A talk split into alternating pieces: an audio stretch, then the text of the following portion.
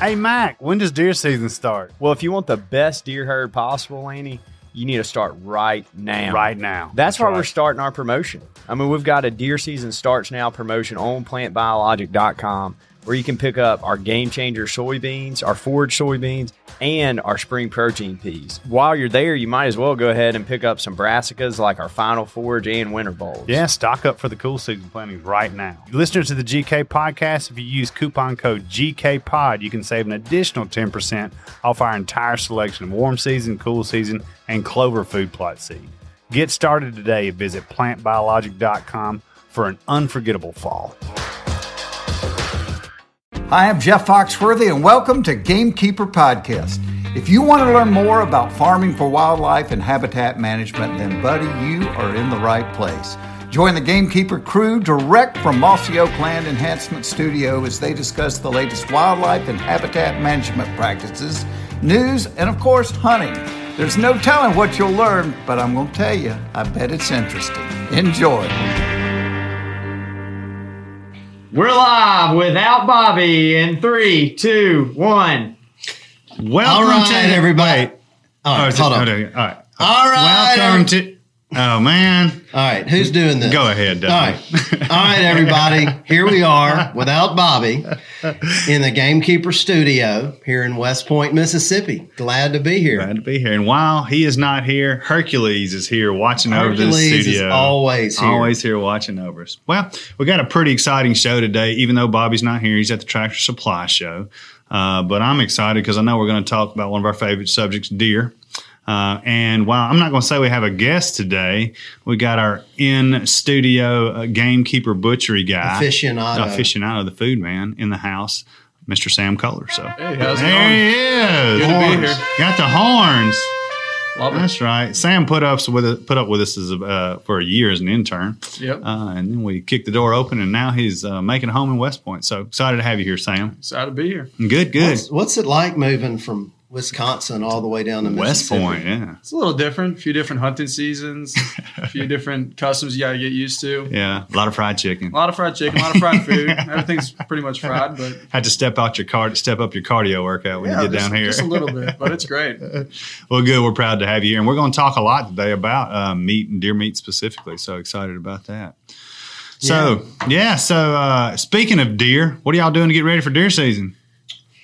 Well, uh, my starter's down. My buddy Jack. Uh, In your tractor? Yeah, he lives closer to the farm. He went and checked on things uh, a couple weeks ago. Starter's out. So, Gotcha. you know, uh, it's a busy time of year for farmers and uh, things get backed up at the shop. So you just have to be patient. Yeah, nothing's more frustrating than having this grand plan of what you're going to all get done, and then showing up and the key doesn't work, Right. or there's those little things, and you spend half the day really working on your stuff. Well, I've I've always tried to do my little uh, what I refer to as poor man's no till. Mm-hmm. Uh, get get that seed planted right around Labor Day weekend. right. um, and I've been successful. Uh, we're put this together. Uh, we added it up. I think this will be year seven that I've done this, Mm-hmm. um, and it's always done really well. I, I keep thinking one year it's going to be a failure because you're more or less just throwing the seed on the surface. right. And you call this the poor man's no till? Poor man's no till, throw and mow. Yeah. I've, I've heard different different things. But this is really working well in the South. We struggle sometimes to grow big brassicas in the South, and you've been successful with it for the past few years uh, in an area that's actually even further south than West Point. So Yeah. good Um, stuff. Uh, you just have to try to time it in front of a rain, Mm-hmm. and that doesn't always happen. But uh, so, in a nutshell, you're mowing it, letting it grow back a little bit, spraying it, uh, wait until that dies, throw your seed and fertilizer out, Mm-hmm. and mow it again. And that light thatch layer covers the seed. Right. Um, there's some more methods that, that people are using that we can get into later. That's work, been working really well for me. But back to the story, uh, we've gotten behind with that starter being out. So uh, we decided to just do uh, soil test and redo the acreage on all the fields. It's been a long time. We were using more primitive stuff. Uh, now that I can just take my cell phone out there uh, and use OnX, uh, you can get really, really close to a perfect, you know, known square footage or acreage. right. um, and it, it makes it a lot easier. So we we did a lot of that stuff. You know, Good. if you can't if you can't plant or disc or whatever, you can do other things. Throw and mow and grow. Yeah. Yeah. So- yeah.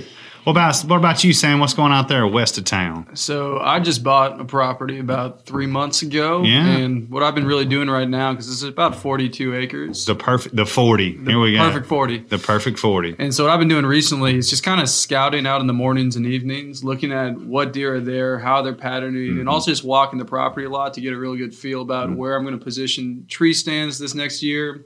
Also looking at what possible locations would be great to put some small little one acre, two acre possibly Mm-hmm. crops for the fall.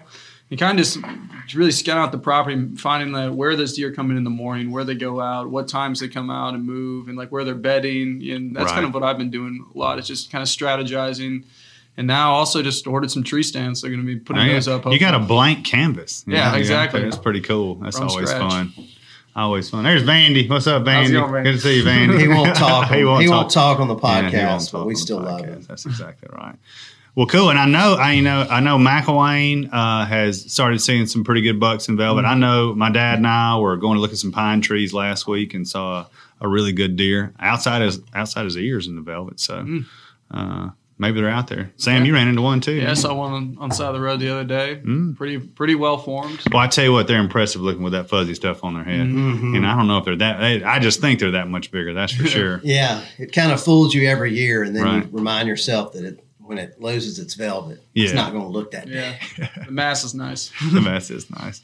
Well, good, good. Well, you know, we had uh, our own Christy Buckner. You know, what we're going to kind of started the conversation today was uh, us talking about. Obviously, all of us here are uh, hunters and fishermen and part of the consumptive sports, and you know, we love to bring stuff home from the field and eat it. You know, that's just No doubt. part- I myself have always defined myself as a you know, uh, as a meat hunter, I guess is the best way Yeah. to put it. I don't know if there's a bad connotation to that or not. Uh, but yeah, so we want to dive into that today and talk a little bit more about it. We had a just had a wonderful meal. It was so good. It was awesome. What was it, Sam? So it was a Sichuan lo mein made with canned venison. Canned venison, canned by our very own Christy Buckner. Yeah, and by can we mean in a mason jar. Yeah. So this quart of deer meat has been sitting on my desk for how long, Mac? At least a year. Nah, yeah, months for sure. Yeah. Yeah, it seems like Yeah. a year. So everybody thought it was a science project, but we broke it, It- out today. It looked like one. yeah. It was excellent though. Yeah, it was good. Yeah, I've been told, you know, looks like Alpo, tastes great. Yeah, yeah. Well, Dudley, you're you. I mean, I've, I'm very familiar with canned meat just from my grandparents and all, but you were one of the first guys to do this. Even when I, you started here, you know, five or six years ago, you would come to work and your lunch would be a pint jar of deer meat. Yeah, a half pint, little jelly jar. Yeah. So would you just, I mean, explain to us what was Well, going on there? I mean, uh, I've, I've, you know, just I like to do research, and Right. I, I decided to give it a try, uh, maybe ten or so years ago, and I loved it. And it, it's simple. Um, In fact, uh, I've even done it on a year where you don't end up eating all your deer. Mhm. Uh, I've thawed that out and canned it, so it's a great way to kind of repurpose uh, what you don't use each year. But it, it works really well. I mean, in a nutshell, you just fill the thing up with hunks of meat, and uh, you you can add water. You don't add water. You can add broth. You can add salt. You can add seasoning.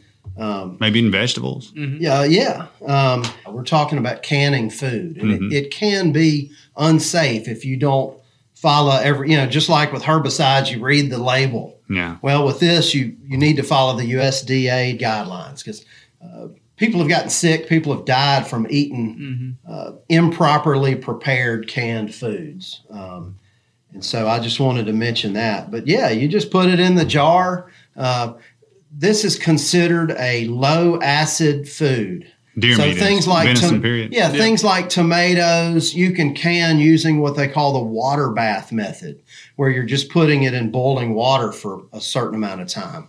With this, you need to use what's called a pressure canner. So it, it looks just like a big pressure cooker.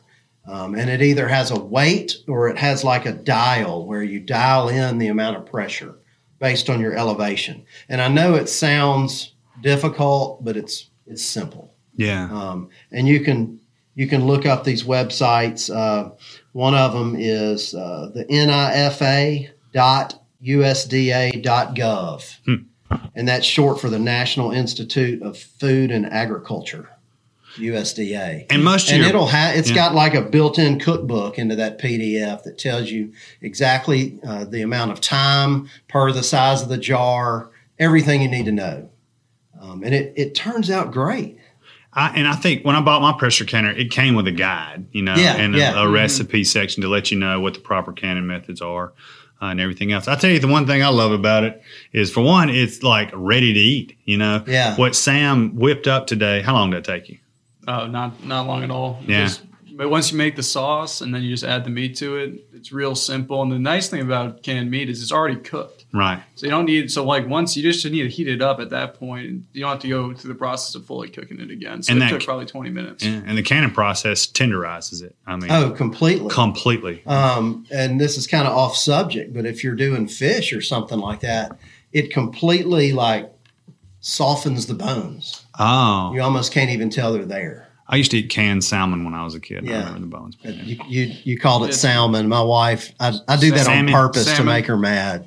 Is it salmon or salmon? It's salmon. salmon. Whoops. You know, Definitely I'll mess salmon. it up. Well, I tell you, the one thing, uh, you know, the ready to eat part of it, the convenience of it, and you know, everybody complains about that freezer space, but this is the way to open up freezer space. I'm sure you need to. What, what would you need to store this in a cool, kind of dark place, or does it even matter? Just stick it in your cabinet and roll I mean, with I it. don't think you'd want to leave it outside in the heat You're or right. something, but uh, yeah, just keep it in a keep it in a closet or a pantry. Basement, cellar. Yeah. Yeah. it's been on my desk again, like Mac said, for almost a year. So uh, it's good stuff. It is, and there there's so many other things you can do with canning that that you know, like uh, we like collecting mushrooms. Uh, you can prepare those Yeah. in some way, and then can them, and then dump that on top of your canned deer meat for your meal. Yeah. You're- you know, Bobby picked up some chanterelles what last week and brought them in here. Yeah, they were kind of popping up everywhere. There's also you can also do pickling as well with veg- vegetables, Mm. which you know, so you can do canning and pickling. Yeah. that's another another possibility. Just have you like three cans and pour together and have a super meal right there. Yep. Another thing too, I tell you, and I, I'll, I'll move off the canned deer meat, but man, like for camp, you know, super easy preparations. Even when you, if you were tent camping, you could probably Oh, pull off what you did today. take a little bit in the back country for the first night. you Yeah. know, it's a little extra weight, but, but it- hey, yeah, it's all about the experience. that's you know. exactly right. That's exactly right. but uh, you you know you could make some jerky too for something like that. But yeah, everybody's. It seems like people are getting into camping and uh, everybody's buying travel trailers these days and, and just getting into Getting that. outside more. It's Uh, awesome to see. And, and it makes it more fun when you bring do-it-yourself food. Right. to Definitely cook. adds to the experience. Yeah. There's no doubt about it. Well, speaking of food, you know, uh, in a couple of weeks, our buddy old Michael Hunter's coming down. I can't wait. Yeah, he's going. I think they're going to chase some hogs around. Him and Sam will probably It'll be fun. hook up, go through the bottom, see what they can knock down. Uh, that'll be fun. And then wh- I guess what else is going on around here? I know the a big cruise at ICAST this week. A lot of fishing stuff going on. Uh, I know some people are fishing too. The Dauphin Island Deep Sea Fishing Rodeo was last week. There's some tournaments down there, so I think guys are really uh, focused on fishing for now. But that won't be long. You know, in a No. week or two, they'll be I've changing into deer mode. I've been seeing a lot of social media posts. People holding their snapper up and their Yeah. tuna, and people Yeah, going to the beach and chartering trips. And Vandy's got us some snapper in the freezer in the refrigerator back there. heck yeah, How's that canned deer meat? Pretty good. Yeah, I told you. That's good stuff. That's Good stuff. Yeah. Well, cool. Well, uh, you know, I think we're going to keep on talking about deer meat if it's all right with y'all. Yeah, I'm with it. I can do that all day. That's exactly right. Well, the you know, I think uh, we've been bragging on this canned deer meat, but a lot of steps have got to take place. You know, uh, everybody has their own way of doing this, and that's what Yeah. I'd like to talk about today. You know, uh, field processing, processing, and, and kind of the care you take of uh, of the harvest, for lack of, of a better term. Um, so, uh, you know, me personally, um, I'm, I've been raised as a whitetail hunter. You know, it was always been about the meat, and I, I personally believe too. It's it's if you base your satisfaction in your hunt on on a harvest period, not the size of the harvest. You know, you're going to have a lot more better experiences in the field.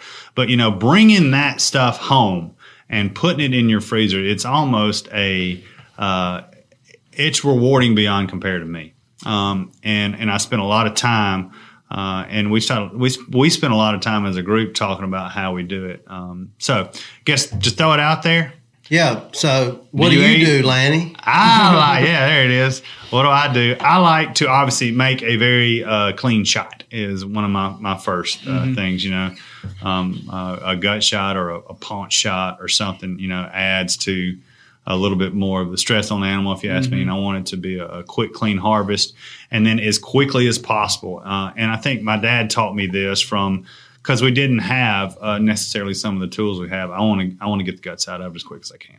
I want to get that meat to cooling as quick as possible, um, and and that's that's the first step for me. And then cleaning everything out from the inside. I still field dress. Um, a lot of people don't. Uh, I think maybe some people even feel have a negative opinion on it. But what do you think about field It just depends on where I am and what you know how quick I think I can get done. Yeah. You know, if I'm at my farm, I'm probably just going to haul tail over there with a four wheeler, put it on. and go go to the skinny Yeah. shed But you know, if I'm on public land or something, I'm deep gonna, in the woods. yeah, Yeah, I'm gonna field dress it. there's a huge obviously advantage to field dressing uh, hunting on public land when you're deep in there. Yeah, I mean, if, sometimes if I can get my truck to it, I won't even take it back to the skinning shed. I'll just take it apart uh, on on my tailgate or on the ground Mm-hmm. and, and head home. Head on home. What about you, Sam? I'm big. I'm in Wisconsin. I do field dressing every single time. Every time. Yep. I was always raised with that. And then like for my dad, it was the same way. It's like high percentage shots was always what he said. right. So with every shot, I try to make either double long or a hard shot, but always in the vitals. And then just pretty much clean it as quick as possible, field dress it, and drag it out. And in Wisconsin, it's nice because during deer season, it's cold out. So Yeah. the outdoor is our refrigerator. yeah, Yeah. that's awesome. we you, usually- yeah, y'all y'all probably hang them. Yeah, we just hang leave it it. outside. We have a big old deer hanging pole, and we Yeah. hang a couple bucks outside, let it cool down, and leave the hot capes on right there. Leave the hide on Mm-hmm. them. How long will y'all try to age them outside? Just as long as the weather allows. Yeah, it's it really depended because we've had, the last couple of years we've had some weird falls in Mm-hmm. the sense that you know one year may be real hot, like and you can't leave those bucks out for very long. We got to get them to the processor or get them home and start breaking Mm-hmm. Process them them down. yourself. Yeah. Mhm. And then other years, you know, you can leave them for three, four, five days outside if Yeah. it you know maintains a nice cool temperature. Right. So really season dependent. And what temperature do you like? Well, I learned this from Toxie because he grew up working for Bryan Foods. Yeah. But there's a saying he learned called "Life begins at 40." That's right. That's what he always And taught me too. We try to keep it uh, around 38. Yeah. is, is kind of where I think it needs to be. Um, and uh, you probably like to do it about three, three and a half weeks. Yeah. Jim Crumley, you know, when we were spending a lot of time at Portland landing together, he we spent I spent a lot of time talking to him about, you know, deer and deer processing and he told me 38 degrees for 38 days. Wow. Yeah, that's pretty serious. That's beautiful. Yeah, and I'm I'm a 21, you know, to 28 day guy. Of course, we have to in here in the South have either. I've done it several ways here, Dudley. You probably the same as I had a, a my old college refrigerator once I uh, got done with college and actually had a house. I kept my college refrigerator, and I would debone and then age meat in that refrigerator. refrigerator. I learned later in life that I was I guess that would be called wet aging. Um, and then Oh, you were putting it in the Ziplocs Yeah. and then, yeah. so I'd get those two those two and a half gallon Ziploc bags. I'd take my tenderloins. I would debone everything, and I would have more or less have a hind quarter in in one in a in a bag, hind quarter another bag, and then tenderloins and inner loins in the other, and the front shoulders in another. And I would stack them in the refrigerator uh, and age them that way. Uh, Yeah, and uh, I've seen the Lindsays doing Mm-hmm. that. They'll they'll put their meat in like in a in a Ziploc bag or a, uh, you know, some type of container, but they put it in the ice. It's not exposed to the ice. Right. It's in the bag, that's right. and they wet age it like that. And then the only thing for me with that one is you need to go in there at least every three, four, five days and drain the blood off of it. You just tilt your bag, get the blood out. Oh, out of the bag. Yeah. out of the bag Yeah. because as it sits there, that blood is going to kind of naturally. Um, and then there's other there. folks that will, you know, use that shelf in the top of the ice chest Mm-hmm. and leave their meat up there above the ice. hmm You know, if you don't have access to a walk-in cooler, um, I've even put hindquarters and left the rind on it Yeah, and and kind of wrapped it around that cut part of the hindquarter and put it in our spare fridge that's in the basement. Since I don't have a walk-in cooler to hang it, uh, Just- I've quartered it up, but but still and it was that dry Still left Did you the have it in a bag? Oh, you still had the skin on. Yeah. yeah. Yeah. Um, and that works. That, that's one thing, you know, you see how they hang beef, they hang it with the skin off. But Right. deer don't have any fat, and so I think that's the reason that we leave the fur on it. A hundred percent, a hundred percent. Yeah, since the college refrigerator days, I've been fortunate enough to uh, build a shop and build a deer cooler now. So, and the technology available, this is not out of reach, people. I mean, you know, the, I think the the key to it is for for me. We were go ahead and we were building something else. We were building a, a little barn, so I was able to frame up a small, you know, eight by eight area Oh, that CoolBot yeah, thing. get a drain in it. Uh, and then we did um, that closed cell insulation in it about two inches thick and an air conditioner unit and CoolBot. Like a window unit. a window unit, a window unit and CoolBot, uh, and an exterior door, and it works really well.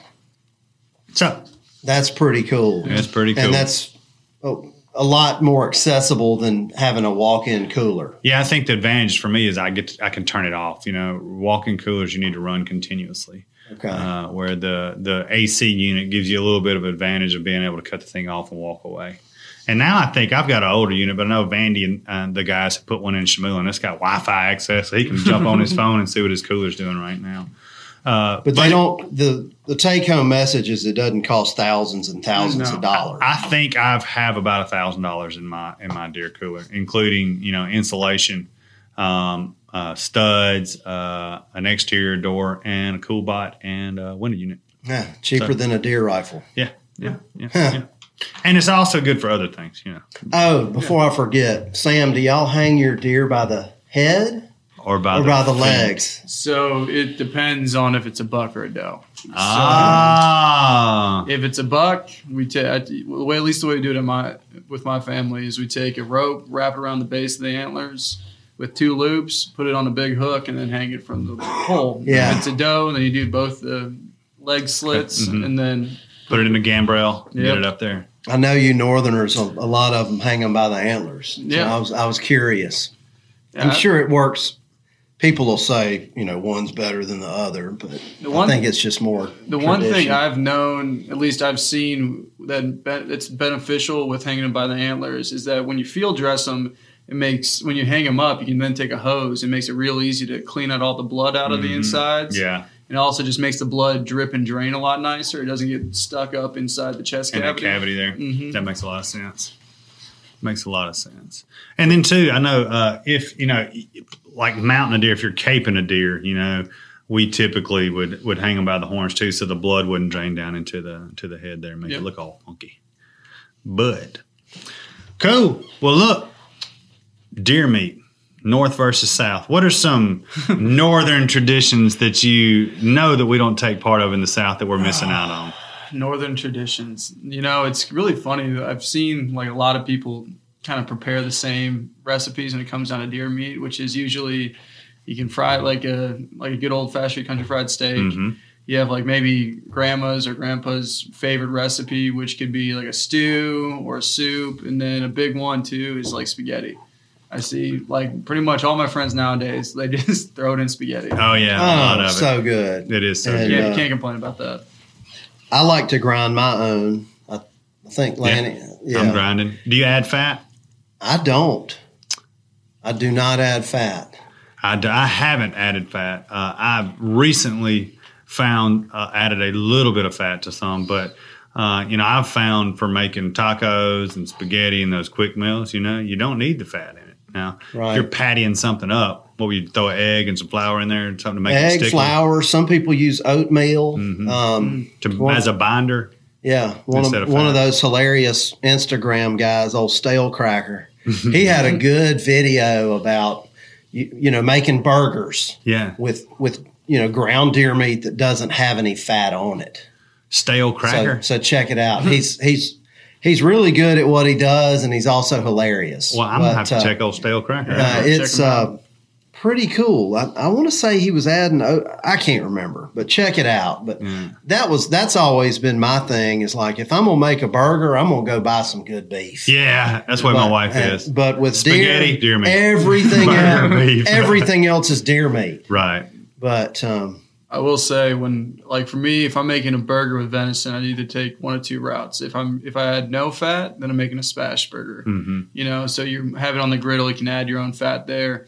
Otherwise, you know, like at a lot of local butchers where I live, you can get heritage pork fat. And this is the rule I also do with wild boar is I'll get some heritage pork fat and grind it in to the burger. Mm-hmm. And then it makes makes a really nice fat consistency when you're ended up frying it. It has a good kind of like bacony flavor. Oh yeah, there's a lot of Oh, bacon burger people around here for Mhm. sure. It really is. Mm. I think uh, yeah, pork and deer go really well together. But yeah, like uh, you know, back to the ground thing and, and doing it ourselves. I like to, uh, my wife and I like to package them. Uh, you know, I'm from the CD era, so you know, you'd have that thing you'd put your CDs in and stack them. Uh, Bobby's probably more like an eight track kind of guy, Yeah. but uh, we just save old shoe boxes and we we package our ground meat. It's probably a pound and a half or two pounds, and it's a it's like a flat square. You know, by Yep. the time it's done, and we stack them upright in that shoe box, and I'll freeze them like that, and uh, that way they fit a lot better, and uh, you can you can take them in and you know take them out of the freezer more easily, and it just doesn't make a mess. They don't fall all over the place, and they thaw out a lot quicker. A hundred percent. Uh, you know when you when you get it done, it usually comes in those plastic tubes, yeah. and they take forever Ever, to thaw no out. doubt about it. And it seems like the outside of that thing gets freezer burned. Mm-hmm. You know, um, you've taught me that a few years ago, and I've used that method myself. and uh, when they're stacked, there's there's a lot less air touching them because they're they're Stacked. stacked against each other. And you can count. You know, one of the biggest challenges is keeping your freezer organized. You know, Mm, Yeah. and keeping it rotated. The first thing you want to do when you put something else in your freezer, is you want to eat it, but really you need to eat what was in there beforehand. Yeah. Uh, Right. So that has really helped me from And we an just- or, a freezer organization. We just write the word ground and put the date on it, and uh, the rest of the deer we just refer to it as hunks, Mhm. and we Honk it up. Yeah, yeah. So uh, you could use like cork ziplocs or uh, your favorite vacuum sealing type deal. And I usually put two hunks, like a, a back strap, you might can cut into four hunks. And they'll fit perfectly in those quart bags or in that vacuum sealer bag. Um, and with that, you can do pretty much anything. If you decide you want to grind it up, you run out of ground, you can grind it. But that to me is the perfect size for grilling or uh, you know throwing on your you know. So you're not cutting into steaks; you're cutting into hunks, I like cooking a big hunk and cooking it medium rare. Yeah. Yeah, and then slicing it after that. slicing it after you cook it. Mm-hmm. That's my kind of It's your kind of thing. my kind of thing. Not a bad thing. Yeah. Well, I tell you, Sam, those deer in the north, I've had some of those hindquarters just steaks on the grill, and they got a lot more corn than our guys do down Yeah, here. a lot more. Marbling in the meat, it's it's is a pretty distinct difference, and I'm, I guess it has affected the way we prepare. You know, uh, prepare depending on where you're from. That's for sure. But Mm. so the big question: deer heart, yes or no, Dudley? I'm a deer heart noob. I, I'll admit that. I think my first deer heart was when Michael Hunter came to visit with uh, Jeremiah Doty. Yeah. and uh, they cooked one up, and it was fabulous. Yeah. I want to say either when you got to the very top of it or the very bottom of it, there was a just slight gaminess to it. hmm But uh, you know, some people say that's their favorite thing. To me, it's good, but it's not my favorite.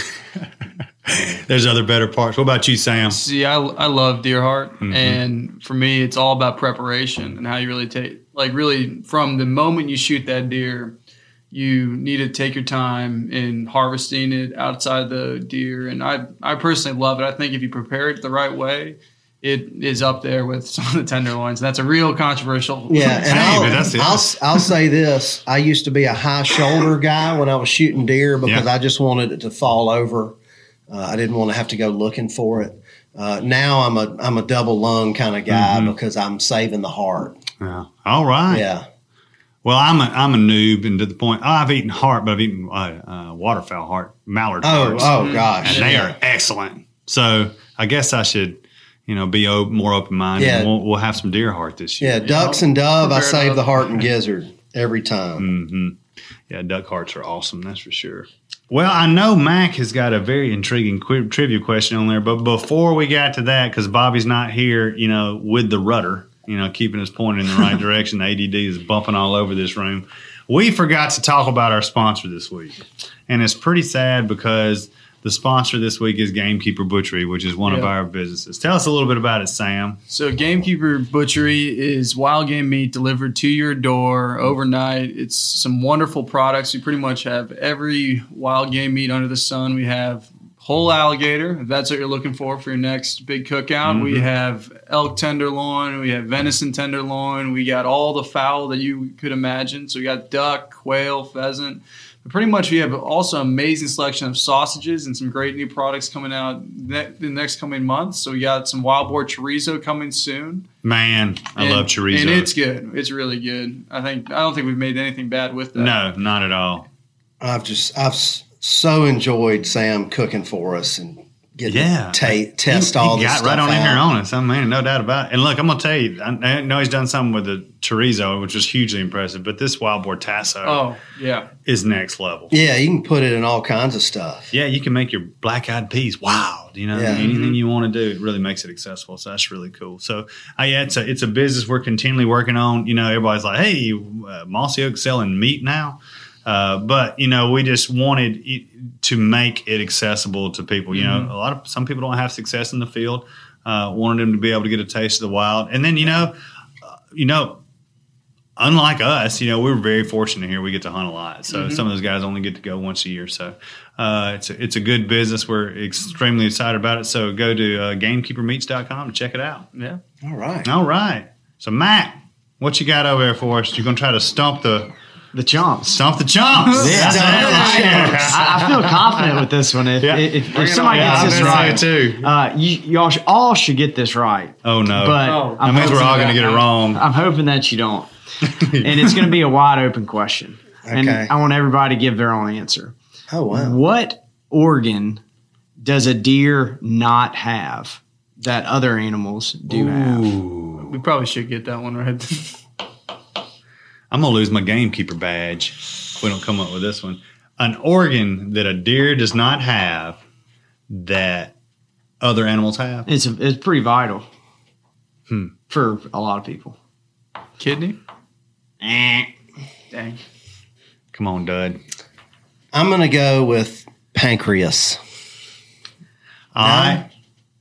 Hmm. It's an organ. I got it. An appendix. A gallbladder. That was, that was my number two. I swear it was. I was kind of close. It's a gallbladder. So the deer's liver actually produces the bile, uh, since there's not a, a gallbladder. Good job, Mac. You stumped us all. yeah, Stumped the chumps. That was a great one. That was a That was a great good gamekeeper trivia question. Absolutely. We're talking about deer meat. I thought about when you you kind of you kind of played with us though when you said that we have to have it, but they they remove gallbladders out of humans All all the the time. time. Yeah. Wow. Mhm. Other animals do. Wow, learn something new every day. Yeah. You know, you think you know. I, I've been studying whitetails my whole life. Got him. Got him. That's right. That was good. All right. Well, you know, uh, we've been talking a lot about processing and techniques and everything, but one of the most important thing are, are, you know are your tools, just like anything else uh, out there. Uh, and uh, we, uh, you know, couldn't couldn't help but not promote the Gamekeeper line of game processing stuff that's available out there. Uh, we got grinders, we got vacuum sealers, we got seasoning packs, we got all kind of good stuff coming out. So uh, check that out and pick it up where you can. I know, I know, uh, Dudley. I don't think you use a vacuum sealer much, but I know a vacuum sealer really has changed the game. Uh, Yeah, for me. I need to add that yeah. to my repertoire. And I would recommend, you know, I- we're going to spend a little bit of time talking about our tools and little uh, stuff that we use. You know, I try to add a piece of equipment every year, kind of like a tractor implement. You know, I got one thing that I'm trying to get at a time, and each year, you know, it is a little daunting to think about. I got to go out here, and I got to build a cooler or get a cooler or get a refrigerator that's dedicated to this and get everything rounded up. It can be a little intimidating, but I would just advise people to just take, you know, one step at a time. Kind of like managing your farm. That's you, right. you do it in phases. Yeah. My phase this year was I wanted to make, I've eaten a lot of deer sausage. I would mm. always make my grind and I would save, you know, parts of it. And I would have somebody make sausage for me. Uh, but I've always just made my own patty sausage, but never got into the sausage, links. the casings, and all that stuff. Yeah, so I kind of jumped in that this year. I found a really good resource online. You can just Google this and you can find spreadsheets because I think one of the intimidating things about sausage is your formulation. Um, but there's, I, I found a spreadsheet template out there where you could actually, it would tell you, tell you'd tell it how many pounds of deer meat you have, and then it would give you a recommendation based on different recipes of how much of your ingredients to add. So that was a fun time. Me and the kids got out there and uh, made up some link sausage and. Uh, had a good time at it. But again, what's some of the tools that you have, Dud? Um, gosh, I, I bought a grinder probably back in the '90s that I still use, and it works great. So, how big a horsepower did you did you get? You know, I don't even know Yeah. half or three quarter. You know, it doesn't take a lot. We're not making. You know, we're not doing 300 pound batches. Right. Um, I think I started out when I got married. Somebody gave me an attachment for my KitchenAid mixer. Oh yeah. Um, and I used that for a while. Honestly, it's not quite enough, Enough. in my opinion. Uh, you need to s- a, a step up from that, and it can tear up the motor uh, using it over and over like that. And you lugging get blood out. all over your wife's KitchenAid. Yeah, that's a so go ahead and That's get a grinder if you hadn't gotten one. They they're the way to go. Yeah. Uh, but like I said, I've never done the the link sausage or anything like that. I've I've read about it. I've always done patties, um, and I've always just ground it and frozen it. Mm-hmm. Mm-hmm. So I'd, I'd like to get into that. Um, I, I do fun stuff. Uh, we were talking about organ meats. Uh, I've made pates. Um, I know Sam's got this pate recipe he's wanting to put on us. Yeah, no, I, I love making a hard pate, and there's like a lot of different ways in which you can prepare it. But usually, one of the big ones I do is I do a little salt brine, like a saltwater brine, Mhm. for 24 hours, and- or you know you can do it shorter than that. Pull it out, devein the heart, and then make a fine mince of the meat, blend it with a bunch of seasonings and spices, and then serve with a raw egg yolk, and it's wonderful. Pate. Mm. Yeah, love it. mm, mm. We call that pot of meat, don't we, Vandy? That's right. no, it's good. so, I what like, are the I other like ways? potted meat too. yeah, pot of meat is good. What uh, What are some of the other ways you prepare heart? Or don't y'all? Do you have you eaten liver before? So- Deer liver? I've tried liver. I've never been a massive fan of it because you really, I mean, unless you like the real strong irony taste, sometimes I mean, it's it's a pretty unique flavor. One way that I actually learned from one of my friends this year is I'm creating liver pills.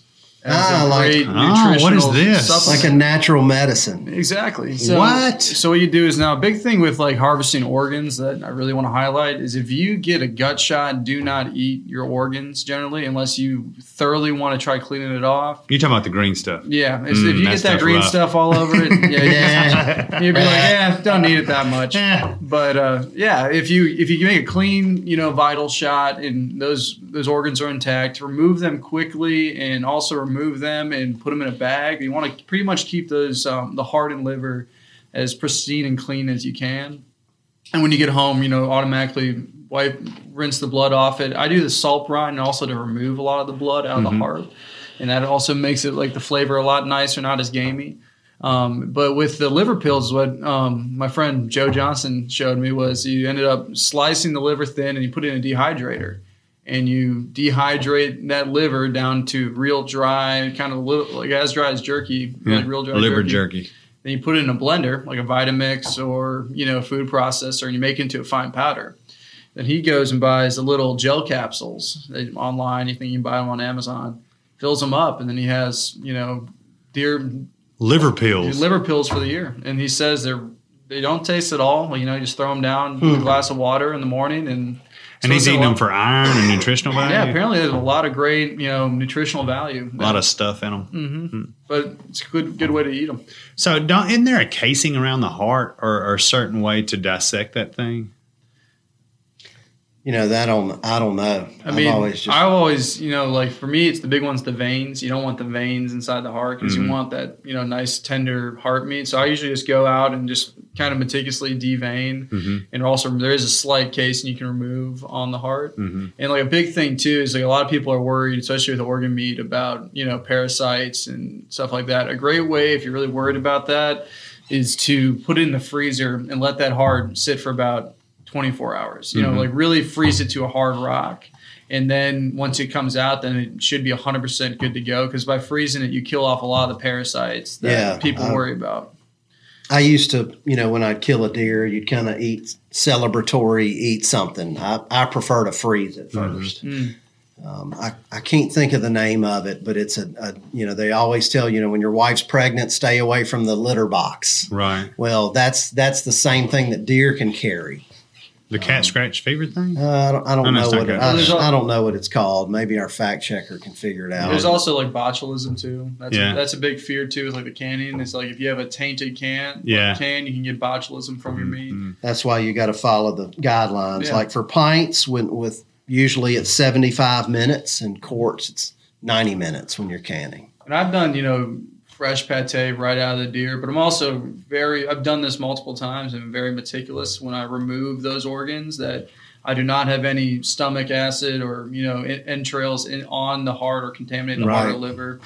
And so, like, if it's your first time trying one of these organ meats, I definitely take more of the precautions and really thoroughly clean those meats before you freeze them. Like, make sure you put them immediately. Like, I bring Ziploc bags in my backpack now when I'm out on hunts. So, like, if I want to heart, if I have those organ meats available, I can pull those bags out and stuff them in there. Now, the liver of a deer is pretty big, so Yeah. you're so you're probably going to want a little Tupperware container to chuck that liver in because it really won't fit even in a big gallon bag. I'm going to have to try the liver this year. I, I've never, it's always been catfish bait, Mhm. but I think I'm going to try it. Maybe on a younger deer. Maybe on a younger deer. What about uh, you ever went the tartar route? My cousin Kenny and I tried it once, and uh, it wasn't. It wasn't that good. I think I just didn't know what I was doing, honestly. I know Sam's a big fan of it. Yeah, like a big a big thing with like the heart is if you don't get the blood out, like if you don't properly like I- that's why I do these saltwater brines because they draw the blood out of any fresh kill. If you don't properly like pull that blood out, you'll get a lot of that more irony flavor Mhm. that you traditionally get with like heart meats, and it also kind of just muddies the, fla- the natural flavor of the seasoning. So that's why I like to salt brine it. So the texture is a little smoother. You don't really get that like strong wild game flavor, and I, I personally love it. like I'll so make, you I'll make you this fall for you'll us. brine um, a whitetail tenderloin and then freeze it and then make tartar out of it. So I usually don't brine it before I freeze it. Usually, Okay. so if I have any frozen meat, I'll then brine it before I eat it. okay. So, So take us through uh, uh, a tartar preparation, if you don't mind.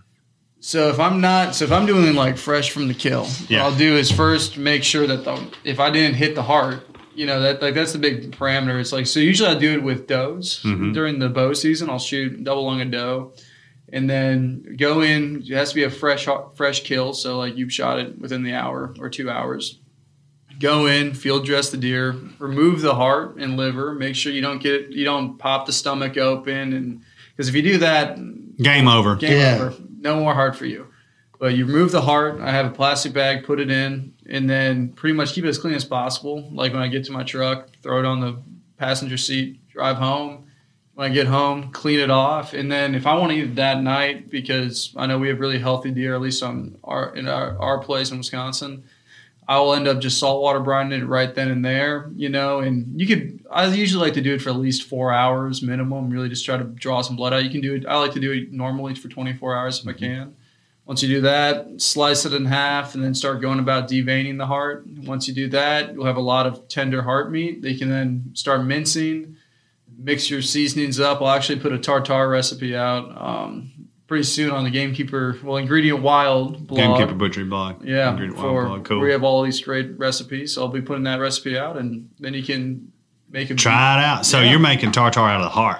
Oh yeah, heart Ah, tartar. heart tartar. Nice, nice farm fresh egg yolk on top too, Mhm. with some crostinis and bread. It's delicious. Nothing like a crostini.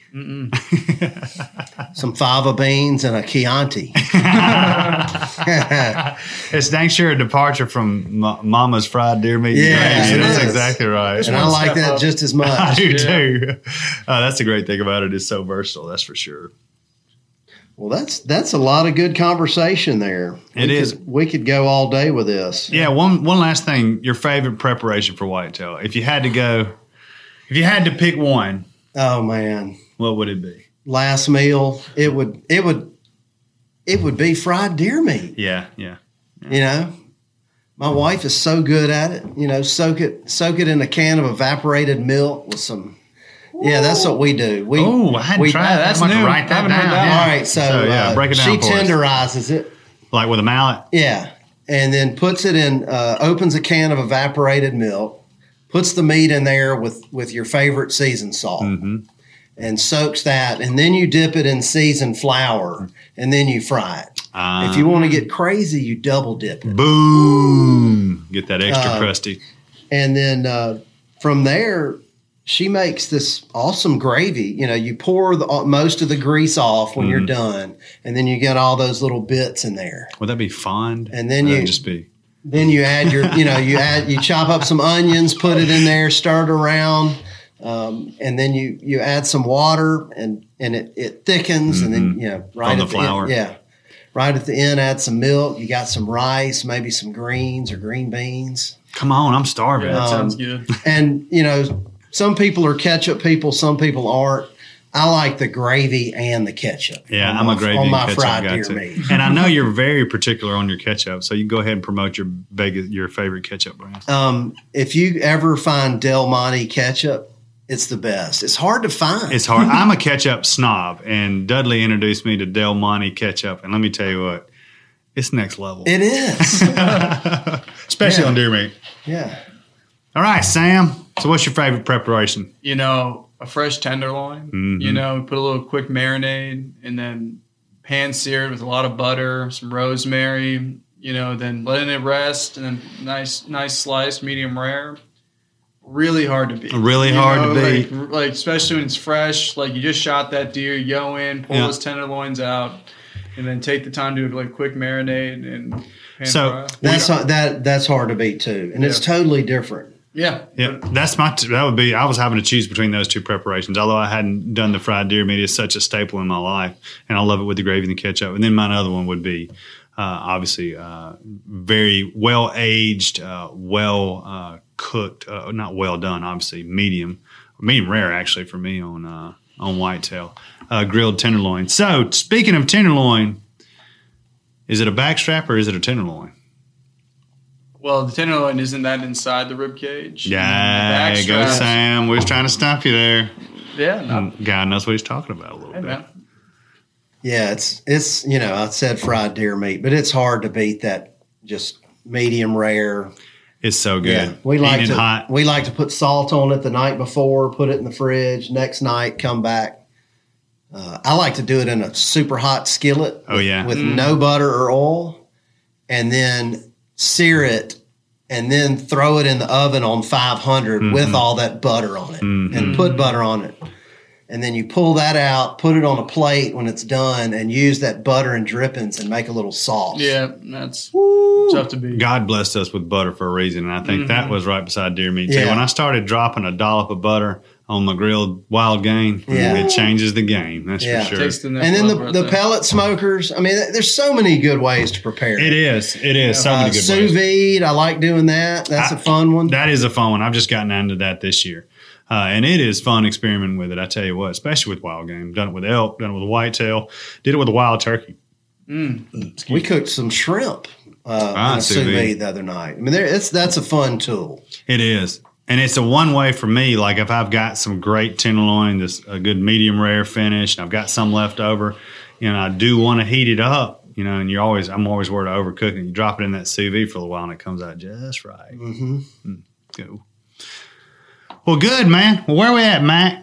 I think we're good. We're good. Y'all hit a lot. I We're learned good. a lot. Did you? Absolutely. We got to ask Dudley question today? I don't think so. We don't. Oh, I thought you were going to ask him about eating brassicas. I mean, I've got a few Ask Dudley, Mac Ask Dudley uh, questions. So, w- one that I wanted to ask uh, real quick is a chufa a legume? Ooh. ah, Drum roll. a chufa is not a legume. Hmm. How do you know that? Well, the genus and species, uh, uh, the, it's Cyperus esculentus, which is yellow nutsedge. Yellow nutsedge is not a legume, it's a sedge. It's just a selection of yellow nutsedge that has really big tubers that don't taste bad. I don't know if you've ever pulled up a yellow nutsedge, but oftentimes it'll have tiny little tubers on the bottom of them. I've tasted them. Of They're course. not good. but chufa has been uh, selected. You know, uh, I think it Spain, uh, you know, like the Moroccan coast up there. I think that's it's common up there. But uh, they have selectively bred that to make the tubers bigger and taste better. And uh, no, it's just not a lagoon. Right. We've, It's a sedge. we've been talking about that throughout. Yeah, there's the a lot of confusion on. There There really really is, and it's it's not a legume. And another telltale is it it doesn't have the shell like a legume, like a soybean or like a peanut has. Right. So that's another. That's another. Yeah, reason I don't know what you actually call that thing. I've I've always referred to it as a tuber. A uh, tuba. I'm not. I'm not sure on that, but I, I know that it's not a lagoon. No, absolutely. My other ask, Dudley, out of all of our high powered annual brassicas, if you were going to eat one, what would you eat and how would you prepare it? Oh, I'm gonna answer okay. this one Me and too. Lanny were talking about this the other day. Yeah. I'm afraid it's going to be the same answer. We are going. We're on the same page of this one. Okay. But now it's important to understand these. Like Maximum is a blend of a bunch of different brassicas. So when you get your field out there, you're going to be able to see some difference in between them. So Dudley and talking Yeah. about that. Um, and off subject, I remember when I was biologic first came out and I was younger, it actually had kale in it. Mhm. But you know we've uh, changed it over yeah, the years yeah, the better. just fine tune it all along. but right. um, my favorite uh, is rape. Mhm. Um, it's got a thick leaf, kind of like a collard. Um, yeah, I, don't- I, I don't, you know, uh, the turnips are great. Uh, well, I like the turnips in there. I like to chop my turnips up and put them in there with the rape. Um, the turnip leaves are good. Um, they just kind of, I don't know, they they're thin uh, and they're fine to add to the mix. I'll eat them all. yeah, But uh, I really prefer that rape. They're the one with the thicker leaves. It almost looks blue and Mm-hmm. kind of has a waxy coating on the leaf. not a jagged leaf is the other one too. Correct. Is it Biaurora? Is that right? Bi- That's, Aurora rape. that's one of them. Biaurora, yeah. Rape is, is one of the uh, cultivars. And Yeah, it's nothing better than loading a deer up in your truck and then picking you a mess of greens to cook with it. That's Oh, exactly yeah. right. So how are you going to cook it? Um, I usually do it old school where you boil it, or sometimes I'll kind of do that flash thing in the skillet with some olive oil and garlic, uh, and it's not cooked. You know, it's more crunchy. But I like the traditional way. You know, big old ham hock or something. in Got to there. put some pork in it. oxtails, That's right. you know, something. some kind of fat. Animal. But, uh, Yeah, put some pepper sauce on it. That's my favorite with some turnips. And I, I do I do some odd stuff too. Um, I like Asian food a lot. I like fermented foods. I make my own kimchi, and. I will. Uh, didn't have to. I'll get the big Yeah. turnip globes and I will chop them into cubes. So some people make traditional kimchi with with Napa cabbage. I like it because it's crunchier, and you make it with those turnip roots. so you got biologic kimchi at the Phelps Oh, man. Household. It gets. You need it- to bring some of that to- up here. Hey, we could put that on the game. It has to Yeah. stay in the downstairs fridge. I'm not allowed upstairs. Is that right? yeah, it smells like farts, but it tastes good. Uh, that sounds like a good note to end it on. Absolutely. well, look, it's been fun. We've missed Bobby. We hope he travels back from the Tractor Supply Show. Sam, good to have your Yeah, debut on the to have along, podcast. we Sam. appreciate you being a part and cooking these great meals for us. Thank you. I look forward to what we're going to be doing uh, with Gamekeeper Butchery and other in the food world. So, well, say goodbye, Dudley. Goodbye, Dudley. Get us out of here, Mac. Thanks for tuning in to this week's episode of the Gamekeeper Podcast, and be sure to tune in again. Subscribe to Gamekeeper Farming for Wildlife magazine, and don't miss the Mossy Oak Properties Fistful of Dirt podcast with my good buddy Ronnie Cuz Strickland.